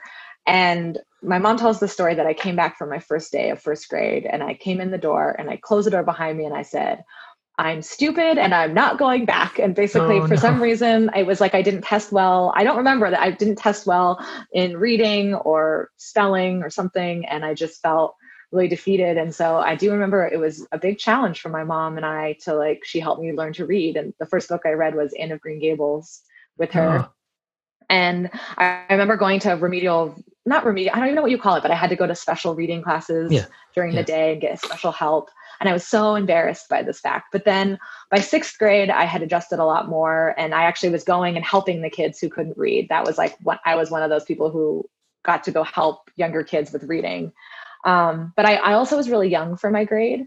Hmm. Uh, so I think now I wouldn't even be allowed, like I wouldn't have been allowed to start school when I did. But at the time, because my birthday's in November, Makes so a, a lot of time, yeah. yeah and I basically, a teacher said like developmentally, I was just like I was really smart, but I was younger, and I guess that plays a role into things. But um, I think it also at some point I've definitely had a few instances in my education where I've turned people saying, oh, you can't do that. You're not smart enough or you didn't take the right classes into, well, I'll show you. And I, hmm. my stubbornness came out. And that happened in high school where my high school was, um, had an international baccalaureate program, which you kind of had to agree to do pretty early on because you had these extra classes you had to take or specific line of classes. And I was told because in, I did, I actually did really poorly in math in junior high. And that's where the social aspect got in trouble because I think I was more interested in like talking to my friends than doing math. Mm, right. and yeah. so I wasn't in honors anymore and I wasn't in honors science. And my mom had to fight really hard to get me back into honors and I had to work and do extra classes to get back up there. But I feel like I just turned into like, well, I'm going to show them that I am smart enough to do this. And that worked out. So that then, strategy has stuck with you. And I know. That. I, have always wanted to go back to my junior high math teacher and say, "You don't know that I was. I, you just you were a bad teacher. I Ooh. knew how to do math. I don't know. I don't think it was. I mean, she was a great teacher for a lot of people. She just her style and my style like just didn't work. I've also always mm. been a very verbal student, and I think that can be hard to manage for mm classroom. oh, for like a big group of 30 people and like Yeah, and you... I'm like always talking and I process things by talking out loud. That can be pretty distracting to the rest of the class. so that, wait, I have more questions. I need to I need to I need to work through yeah. this. Yeah, that's yeah. right. I'm glad that works for you. Um, I don't I don't think I respond to that kind of pressure in the same way. You know, it, I think I, am much more likely to just disengage with the whole thing. Um, I remember some. I uh, uh, so I was just going to say, like, I remember some gym teachers who tried to use that strategy of the like, you know, maybe if I mildly put them down, they'll want to prove me wrong, and and uh, I would just go the other way and just like, I'm out, I'm not, not doing it. Oh, for sports, I definitely, I don't know, it it, it isn't everything. There, right, I'm not, right. I'm not always going to fight it. I definitely have times where I feel like, oh, I'm not good enough for this thing. There's definitely a psychology there, and I'm um a pretty naturally anxious person. So mm. that anxiety fueled me for a long time. And then that anxiety became like crippling at some point where, you know, in grad school, which I don't know if this is a good transition to talk about maybe how we met. we can, we can totally do that. I was, I was kind of curious. I was, I was, I was going to ask a little bit more about your growing up though if you don't mind just slightly yeah that's fine. that's fine. Yeah can yeah. you remind me you probably told me this at one point what are, what are you what, what, did your folks do? And like you were near los angeles right? That was yeah i grew up just north of los angeles um, yeah. in ventura county. And um, so my mom worked for social security. She i don't know if she'd like me telling the world this but she was a federal basically administrator. And um, she was a manager. I think she did great at her job. It was hard work, mm. definitely. And then my dad uh, was a wildlife biologist. He has a master's degree in ornithology, and he um, started studying birds. Yeah. yeah. And then he ended up working for a couple different, a few different uh, federal agencies. So they're both federal employees, and um, he basically studied different things related to um, how they impacted birds and wildlife. And then he, at some point, he worked for Fish and Wildlife Services, which does a lot of endangered species listings. So he dealt with a lot of that. Hmm. Um, so I would say my a lot of my family and family friends were scientists or science focused in many ways, very outdoorsy, not extreme outdoors people where you come to Colorado and people are hiking every 14er, but just spending time outside camping kind of what they do. Um, yeah. Yeah. So the uh, and it sounds like so did your dad have a lot of field trips, or did you have to go out, or is it mostly kind of a like our job where it sounds like you might be going out a lot, but really you're sitting at a desk for the most part and you're doing analysis. You know, I think he had both. Like I think before I was born and maybe when I was young, my dad definitely did more field based research. There's all these pictures of him. They had these crazy antennas they would wear to find the banded birds that they had like radio transmitters put on. And I know my dad did some studies where he had to look at what happened to birds um, in uh, windmill, like wind hmm. farms. Mm-hmm. Um, yeah, like so that was a thing, yeah. even, yeah, the wind turbines. And um, I remember going out with my dad and he, he actually, um, my dad's closest two high school friends one is also an ornithologist and then the other one is a wildlife photographer. So i know hmm. going out with them kind of doing things. Um, i hated it. I hated going bird watching with my dad with a passion. Um, now i think it's really cool but as a kid i just hated it. But i remember all the sitting around was sitting around and then my dad would make all these weird noises trying to get the birds out of the bushes. And i just was like and it's like we would go for a hike and instead of hiking it would take us like an hour to like hours to walk a mile because we're just like looking. Oh, yeah. um but you I know i it did. Yeah um frustrating so, for a kid. Yeah. yeah. Yeah but i think science was always really valued in my family. Um logical arguments, thinking through why things are the way they are. We're definitely not as much. I mean, my parents now go to art museums and got much more of that, but it's kind of like science, and we would go to national parks a lot, and we would go to science museums. And my hmm. aunt, who's actually my mom's best friend, or my family's like really close friend, she was a geologist and a high school teacher, and she would teach at the Natural Science Museum in Los Angeles. So every summer, I went there and I took I took um, science classes like ichthyology nice. and geology and botany, and so that's kind of oh, what I was cool. exposed to. I wouldn't say I always knew I wanted to be a scientist, though. Mm-hmm. I really ended up really liking math in high school.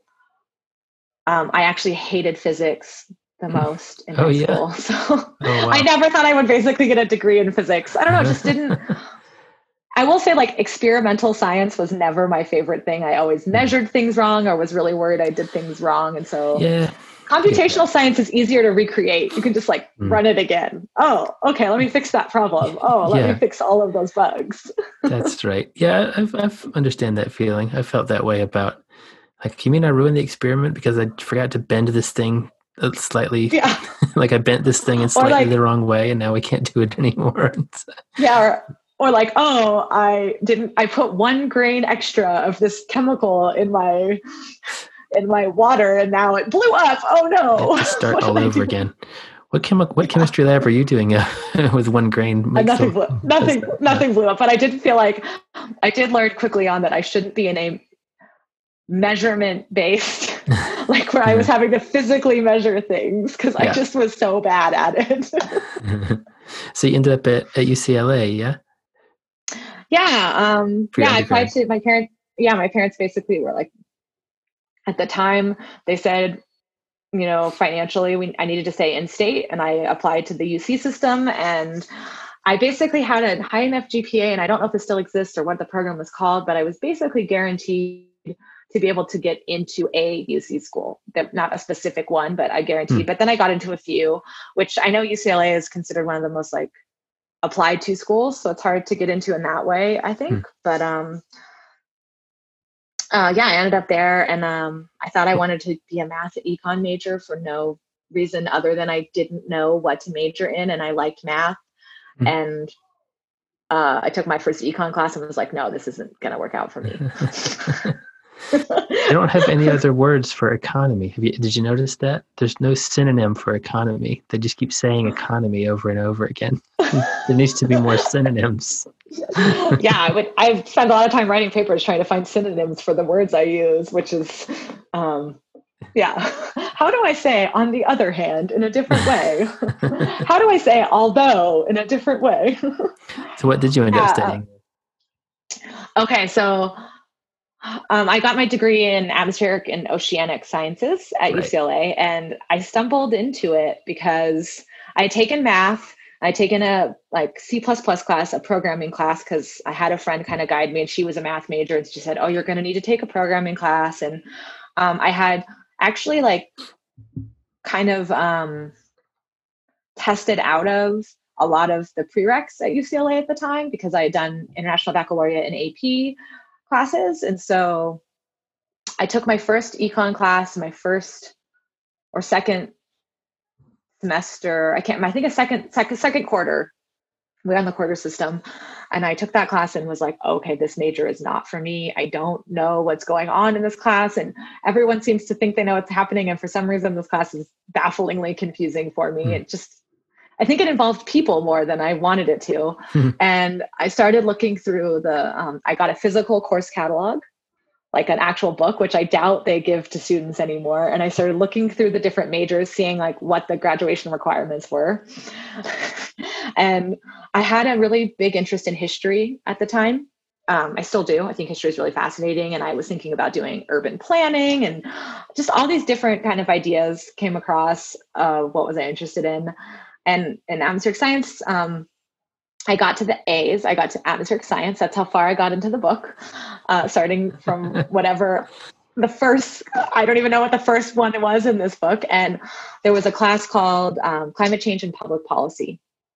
Hmm. and it was taught by dr alex hall who still works at ucla and i think it was the it was one of his when he first started there and it was one of his first like the first um, time he taught this class. Mm. And I think there were like 12 of us in the class. And I, I don't know if I mean I'd grown up in an era where I'd learned I went through an El, a big El Nino the 97 98 El Nino happened when I was in high school and so that was talked a lot about so I knew about El Nino I knew about how that influenced Southern California climate climate change was definitely in the news but it wasn't I don't think it was definitely not what it is today um, right and I think the second one of the IPCC reports had maybe just come out. I can't remember. Okay, whatever one came out in 2001, the 2001 IPCC mm-hmm. report. So that's the third IPCC report, I think, had just come out.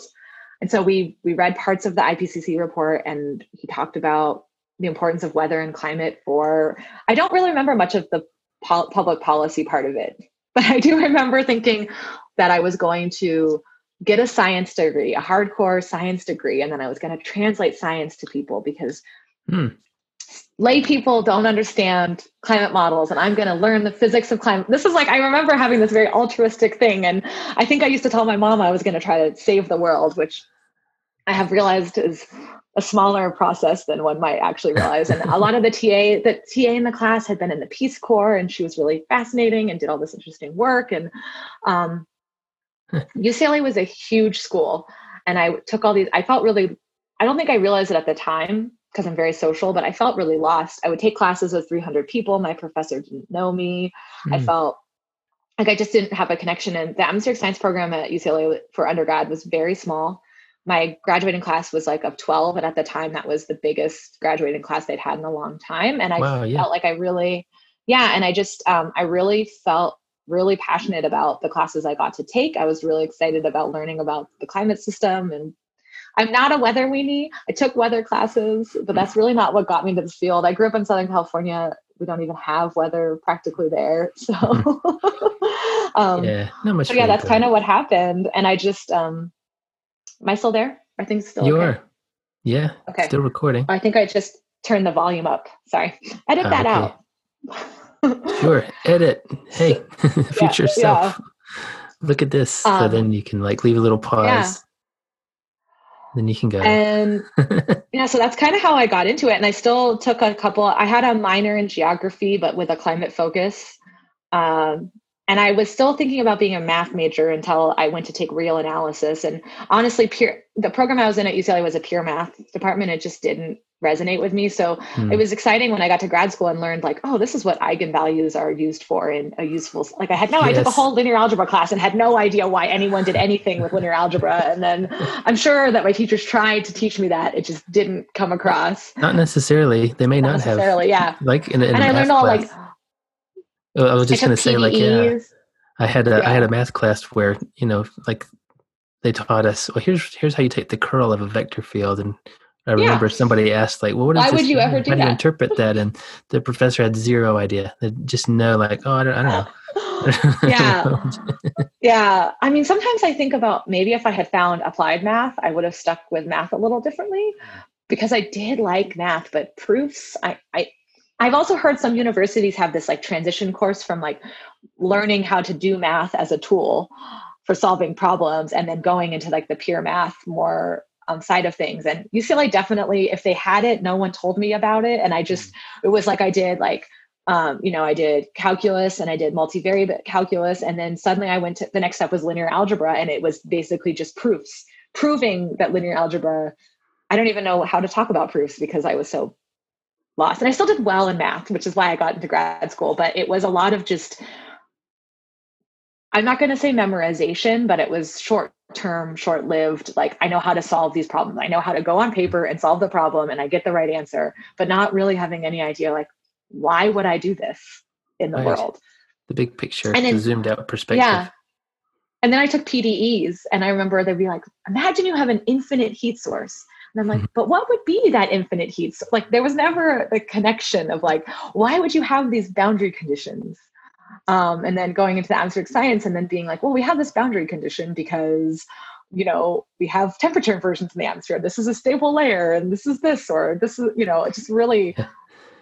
Yeah, finally came have, together we can't have a rod with t equals zero on one end that's absolute zero that doesn't work yeah yeah so the atmospheric science kind of gave you oh no th- this is a context in which you could really apply mathematics and motivate yeah. all of those choices about boundary currents and initial conditions by yeah you know physical constraints which is fun yeah hmm. it was and um i definitely like i'm not the best mathematician by any means in terms of the theory but i do i find there's a certain part of my brain where doing math problems just really satisfies mm. my brain and actually i get sad that i don't use that as much anymore just because a lot of what i do now is analyzing data and then writing about it. But yeah, yeah, yeah. It's this space where that's right. And when you're solving a nice math problem and it all comes together, I uh-huh. remember one of my. It's a nice moment, yeah. And and I remember one of my high school math teachers. It was trigonometry, and she showed us something, you know, on the board. And then when she finished it, she's like, "Oh, did you all see that? It all worked. I got goosebumps." And that's that's such a that was I was yeah. glad that she shared that with us because she was really sharing that like no no I genuinely really like this stuff and it's and so when I so when I had similar feelings later I didn't feel so weird I felt like oh actually yeah I, I do really like that and yeah. I, I do, when it comes together it's satisfying. That's funny. This just triggered a memory for me, which is trigonometry was the class that really made me think I love math.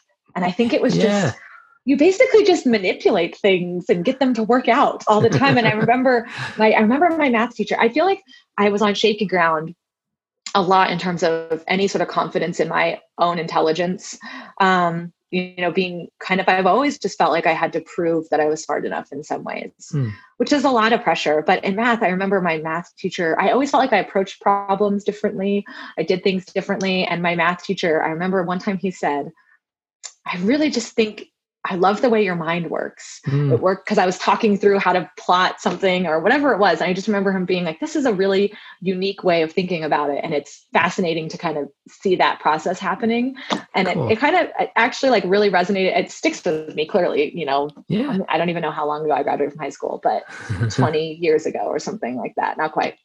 Oh, that's great. Um, a really good teacher can give you that view on yourself and can give yeah. you external perspective and give you this kind of yeah here's what's unique about you and here's what's interesting about you from an, from an outsider think, perspective. A totally outsider perspective and i think i ended up having him for like two classes and then i just i also think I think one of the things like for me for school always was much more collaborative for me. I loved reaching out to people and ask for help, talk about problems. And I love that about graduate school. And I so I always thought like science is where I belong because it's so collaborate. They always talked about group work being so important.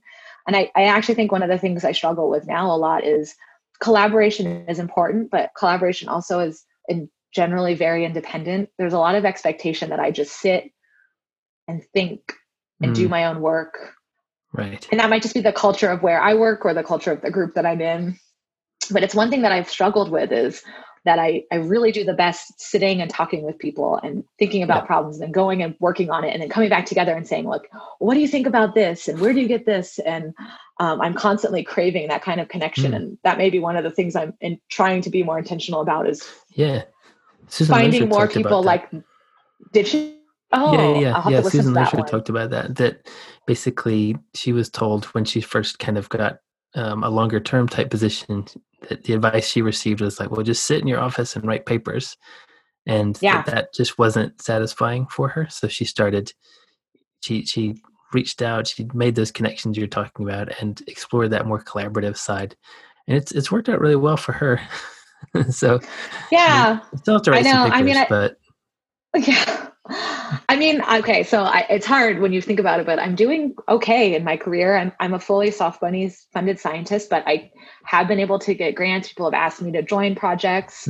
Um, I think I try to be a good contributor to projects with it's not always successful because people are different places and what you can contribute is different, but I try to be available. And um, I do think that aspect is a plus it's just hard because I think it also means that I don't, I struggle when I'm expected to just, or when my job really is to sit at my desk, process data, mm. write about it. And that's, um, so I just have to kind of find a balance. And the thing is, like, and we talk about this all the time with other people, but jobs are jobs, and there are really awesome aspects of everyone's jobs, and there are terrible aspects of people's jobs. And we all find, thankfully, a lot of us find some things that other people find terrible we find enjoyable and vice versa. And so i've been told like i need to find my introvert to work with who doesn't want to be the one going out there doing it but really likes to get into the nitty gritty details and just find that collaboration where you can really um, build off of that. And maybe i just haven't found my introvert to Makes collaborate sense. with. Yeah that, that, that's a yeah. natural partnership isn't it? Yeah. Yeah so i mean oh, yeah. sorry yeah go ahead. No i was just saying so uh, I think that collaboration can occur with two extroverts as well and two introverts. Sure. It's not like it has to be this different personality type. yeah, yeah, absolutely. Sorry, I, I, don't mean to keep stepping on you in an audio fashion. It's a little harder on Zoom to do the natural, like you know, to step in when there's a pause. It's a little bit more awkward, you know. But yeah, I'm also fun. not good at giving people pauses. I just keep talking. I don't know. I seem to remember doing it in real life. Maybe it's just uh, yeah, yeah. So after UCLA, you were you went to Colorado State. Was it right after that, or was there something in between? It was yeah, CSU. It was right after, and I, I actually when I mentor students, I often recommend. Depends on the student. There are some people who are clearly like, "This is what I'm going to do. I'm going to go to grad school. This is all I've ever wanted." And I'm like, "Go for it." But hmm. I think I got I got a lot of advice like, "You're smart. You ask good questions. You should go to grad school. You should go to this type of grad school. We need people like you in our field," which is not bad advice, but I do sometimes wonder if I had actually tried to get a job that wasn't academic and saw what that world was like. It might make me appreciate the world i live in more when it's mm. a, when things are bad or it may have opened up different doors but i felt like um, a lot of my friends not in my program but just my academic friends were going to graduate school and i had been doing some research as an undergrad and i went to graduate school. I didn't really know what else to do. That's what kind of people said it and it worked out really wonderfully in many ways but i do wonder if i'd had a little bit more perspective if the graduate school part of it might have been a little easier hmm. on right. me emotionally yeah so that's yeah. that's where we met that might be a good segue right because that's where we met yeah and specifically and we talked about this a little bit beforehand so you know we're, we're all okay so you and i were in the same phd program at colorado state atmospheric yeah. science I ended up working with an oceanographer there. And mm-hmm. so you and I didn't actually know each other directly in the program at first. So no, because you, know, you, came in a couple years after I had started, and you kind of know the people who are in your class cohort the best. Yeah, in grad our program at least. Yeah. Yeah. So one of the things I forget if I've talked about it on here or not, but one of the things that I definitely took advantage of at Colorado State, and I encourage like anybody who's at a university with a good you know mental health kind of unit mm-hmm. wing or whatever it's called where you are like take advantage of that. You're you're already paying for it. It's there. And you know so i was taking advantage of that. I was you know seeking individual counseling. I was doing some of the group counseling stuff. And you know you and i that's actually where we met was in that context. Yeah in group yeah. counseling at yeah. csu that's right. Which was yeah. really unique. And we we've uh and I think we were careful. I mean, maybe I should just let you talk a little bit. I mean, uh, for for for me, I'll just say what, what brought me there. So what brought me there was um, a lot of feelings of anxiety, a lot of feelings of kind of a bit feeling a bit unsure of, of what direction I was taking, and uh, you know, lots of struggles with those kind of kind of doubts and kind of low low mood sometimes and that was with an amazing advisor an amazing super supportive advisor and living in a beautiful place and you know trying to get outside as much as i could. But you know grad school is is a, can be really difficult uh, from a mental health standpoint. Um, it's it can be such a because uh, you know when you're just coming out of university i think what you were getting at is like you don't necessarily have a ton of life experience yet. No. And you have, no i knew how to do i knew how to go to school. That's like that's what i knew how to do. So i kept yeah. going to school because yeah. that's that made the most sense. That sounded the most logical. And i got to keep going to school which i i eventually i learned to i, I wasn't i always didn't always love school but eventually like school was my place where i felt like i belonged. And i got a lot of satisfaction of doing well in school. It was very validating for mm-hmm. for me. Yeah yeah. And that doesn't mean I shouldn't have gone to grad school or like I regret this decision. It was just where I was at. But but grad school is not like undergrad. It's not like high school. it's no. a very different problem that that while being a good student doesn't always actually translate into being a good researcher or being good at school. So yeah, um, so I I joined because I also have um, I have a lot of I'm kind of an anxious person, hmm. worry mm-hmm. about a lot of things. I grew up, my mother was a worrier. It's kind of just how I think about it. I I'm not going to say I always uh, catastrophize everything and think about the worst case scenario, but I definitely can think about long down the road of all the problems that will happen and not all of the positive things that will happen. And so hmm. I, at some point, um, just was really unhappy in grad school, and I had um, I had a different type of advisor than you did, and mm-hmm. it's hard to always see the benefits. But he was supportive in his own way, incredibly intelligent. Really was always had a door open, so I had opportunities that a lot of people didn't. He allowed me to travel Mm-hmm.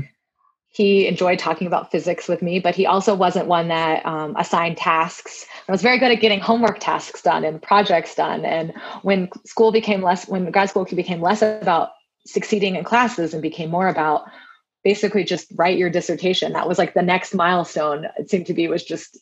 Okay well do all your research and defend. And you know there weren't these um, ingrained metrics that i was meeting. I kind of started feeling like i was failing and i wasn't succeeding and i wasn't getting to where i was supposed to be fast enough or doing well enough. And there was no benchmark for what is what is even good at this point. And it and i would get feedback from people but i i, I didn't feel confident that they were really telling me the truth. And so um, i think that anxiety just made me so unhappy and i felt disconnected from people. And so I started seeing an individual therapist who recommended group counseling.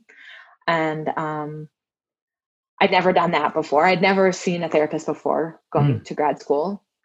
And so it was an interesting, ex- it was definitely really interesting. And uh, I learned a lot about myself and anxiety and how to manage that a little better. Uh, but uh, the group counseling there was unique in the sense that they pretty much had different groups every semester. So I've, right. I've heard that you can do group therapy through other places and that will continue for potentially years and years and years. And one of the kind of rules of group is that you don't want to have relationships with the people in group outside of group, partly right. because you can build separate relationships and that would be hard on the group dynamics mm-hmm. and also um, you know you you kind of a lot of it is learning how to communicate within a group and to share in this really interesting way. And so we were really respectful during that time. I don't, I mean, I think we might say hi to each other at school, but we weren't taking classes together.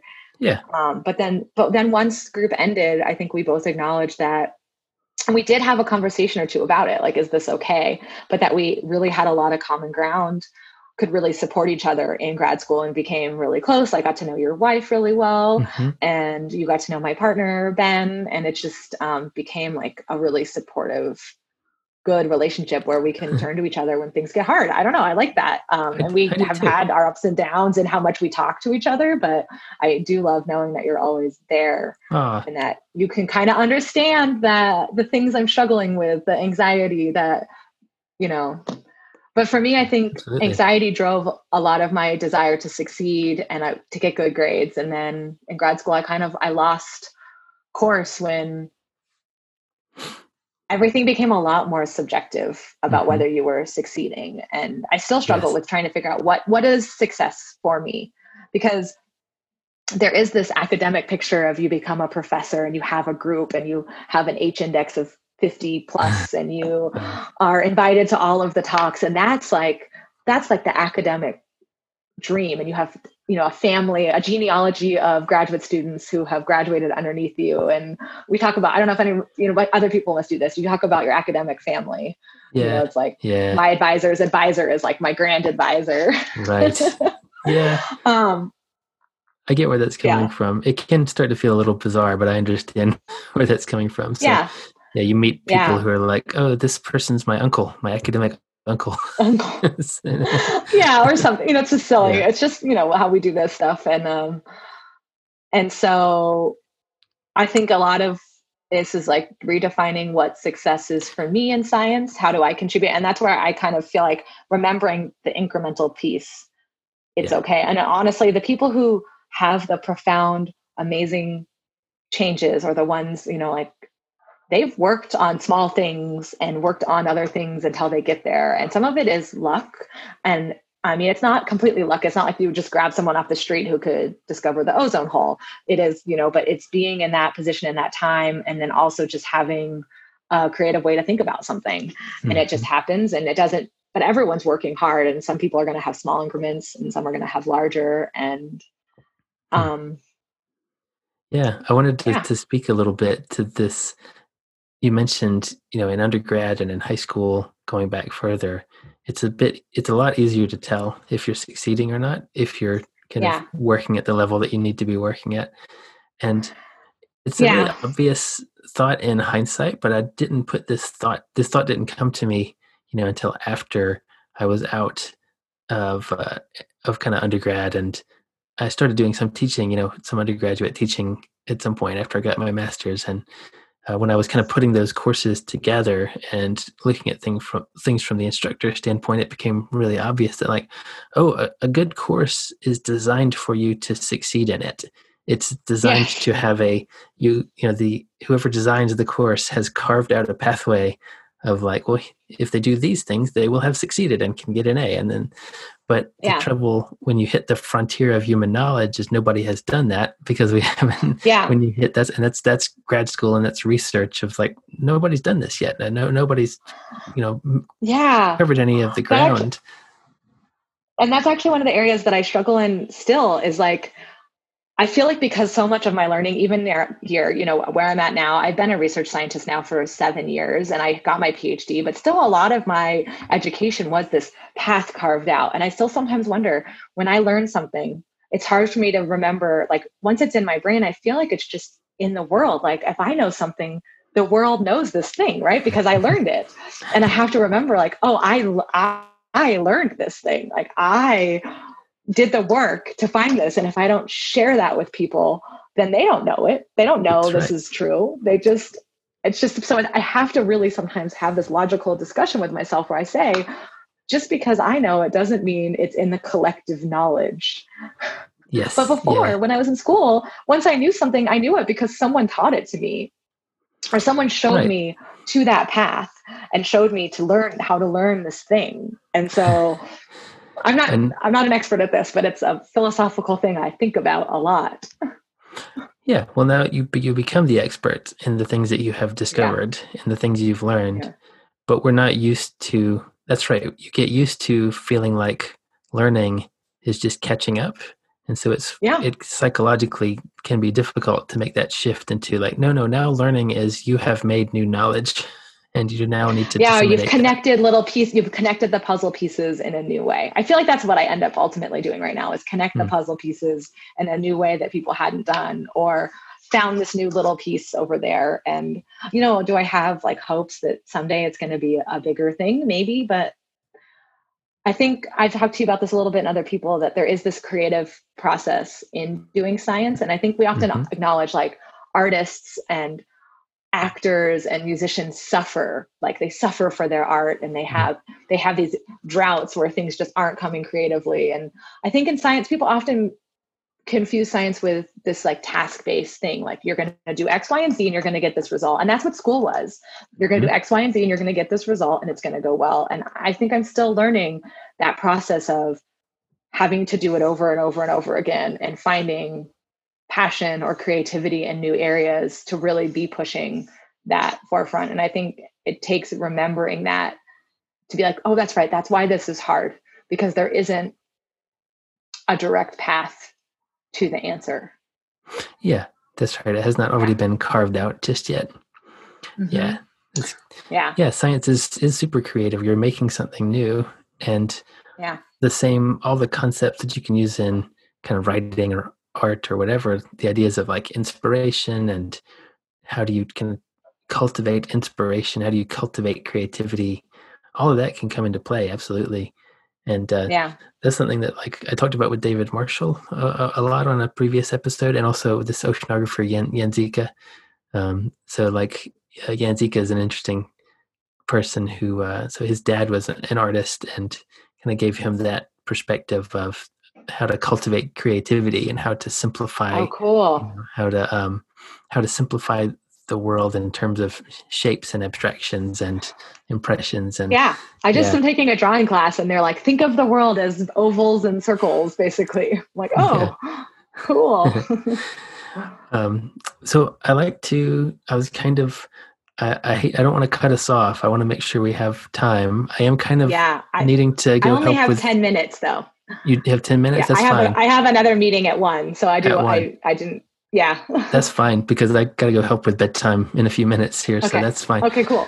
So I like to end with this little series of questions about what have you learned, and there's there. Oh, yeah. Can I go back though before you do that real yeah, quickly? Yeah. That one of the things I want to make sure. I think there's a lot of stigma sometimes about struggling, mm. having anxiety, feeling like you should be able to do it all your own. And I think one thing you and I both did was that we reached out to the like mental health care that a lot of universities um, provide. Yes. And it's often free for students or very discounted. And it's also Yeah. a group of people who work with students all the time. So that's like their focus area. They're not, you know, and so just to me, I mean, I did the group therapy multiple times. I saw an individual counselor. I also did um, a support group where it was basically an accountability group for writing your dissertation that was provided through my program, all for free. And without it, I don't know if I would have finished grad school. Yeah. Um, I don't really know what would have happened, but it really helped. And so people should know that that's out there. And if you think that's, if you don't want to share with people, don't share with people you're doing it, but just know it's there. Yes, that's right. And and the thing that you go and talk to that counseling service about doesn't necessarily have to be academic. It can be something personal that you're dealing with or something emotional that you're dealing with. Um, I worked with a, an amazing counselor. She's not there anymore, but her name's Josie Cook.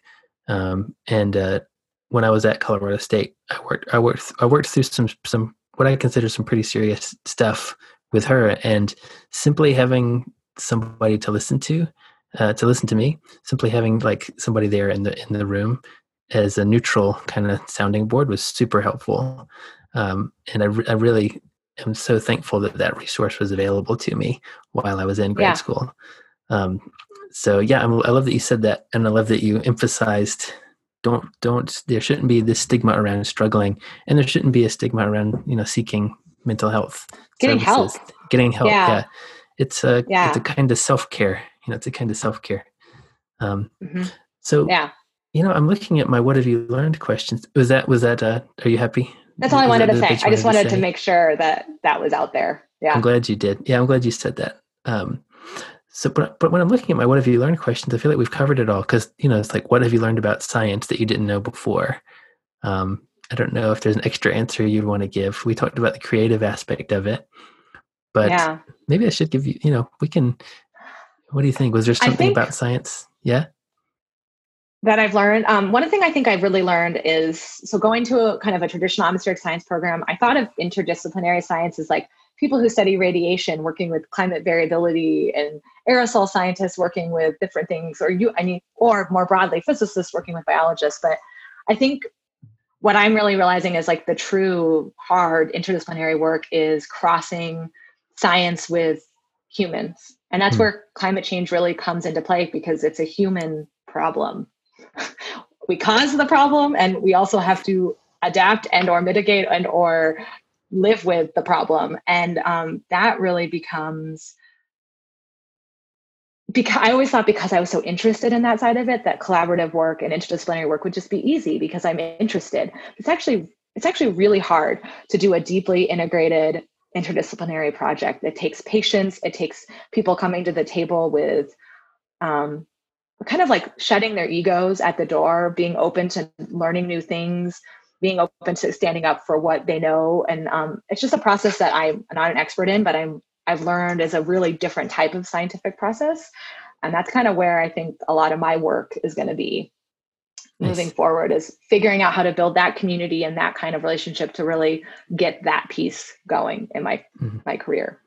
Yeah. How about uh, what's something you've learned about? We, this can be the last one, and I'm only going to ask this one because of how we met and some of the other conversations we've had. But what's something you've learned about taking care of yourself that you didn't know before, that you didn't know a few years Oh. ago? I didn't know that exercise is probably one of the best things for my brain. Mm. I could read a million books about that, but I have learned now that to help manage my anxiety, I find cardiovascular exercise is really good. And I can, if I don't exercise for a few days, I'm not addicted to exercise. I really prefer to watch Netflix and hmm. eat cookies. I'm one of those people, but um, I've learned now that getting out for a run, getting out for a bike ride, getting out there and getting my heart rate going, it's amazing how the pieces start to fall back into place. Hmm. And instead of the world exploding, I can kind of calm down and focus on the task at hand. And that allows me to do what I actually think is sometimes can be a really stressful very internal job. So I've learned that about myself and my care. I've also, I still struggle with this is like sometimes it's okay to put yourself first. Mm. It's okay to tell collaborators, people you work with, your family, no. That's a really hard thing for me. You don't have to volunteer to lead or to do everything. Yes. Um, you can just play a, a smaller role, and that's okay. It's a boundary. You set a boundary for yourself and yeah i didn't even know this word i don't think i knew what the word boundary meant until i did counseling so. Now it has a different meaning. Boundary boundary condition. Yeah. Yeah. Something. Save your boundary yeah. condition yeah. I'm going to let you go because you said you've got four minutes from now. So I'm going to. Yeah, I do. I need to eat lunch. So fortunately, oh it's oh just gosh. a kickoff. It's a kickoff meeting for a new project that got funded. So it'll be fun to just talk to people. Nice. Cool. Thank you so much, yeah. Rachel. It's Thanks, Dan. Really, I'm really, really happy to be friends with you. Love you. Hope we can keep talking. Too. Hope we can keep yeah, talking I more. So. And I hope I'll see yeah. you in person again sometime reasonably soon. Who knows, Who knows? when we'll be able to travel internationally again. So yeah. Yeah. Okay. Take care, okay. Rachel. That was great. Bye. Say hi to family. I will. Bye bye. Bye. There you have it. My conversation with Dr. Rachel McCrary. Like I said in the intro, I've known Rachel a long time. She's a good friend. And uh, yeah, I'm glad to know her. I'm glad to have her in my life, and I was glad to have that opportunity to connect with her um, over Zoom and to share it with you all. We don't work in exactly the same area, obviously, um, but ours has always been more of a just a friendship of two people who happen to both work in the very broadly the same area of science. She's not on Twitter. Rachel is not on Twitter, as far as I know. Um, and I'm at Dan Jones Ocean on Twitter. If you want updates about the podcast, at Climate Sci Pod is what you want. Thanks for leaving ratings. Thanks for leaving reviews and whatnot. Those are appreciated and they help the show out. And thanks for sending your suggestions along by email as well. I appreciate that. Uh, on a personal note, you know, I said I would, at the end of these, give you short personal updates. Uh, I'll keep it real short. I'm doing okay, uh, muddling through here and there, doing the lockdown life thing. Um, some days are okay, some days are less okay, some days are easy, some days are hard. Anyway, hang in there. Talk to you later. Bye bye.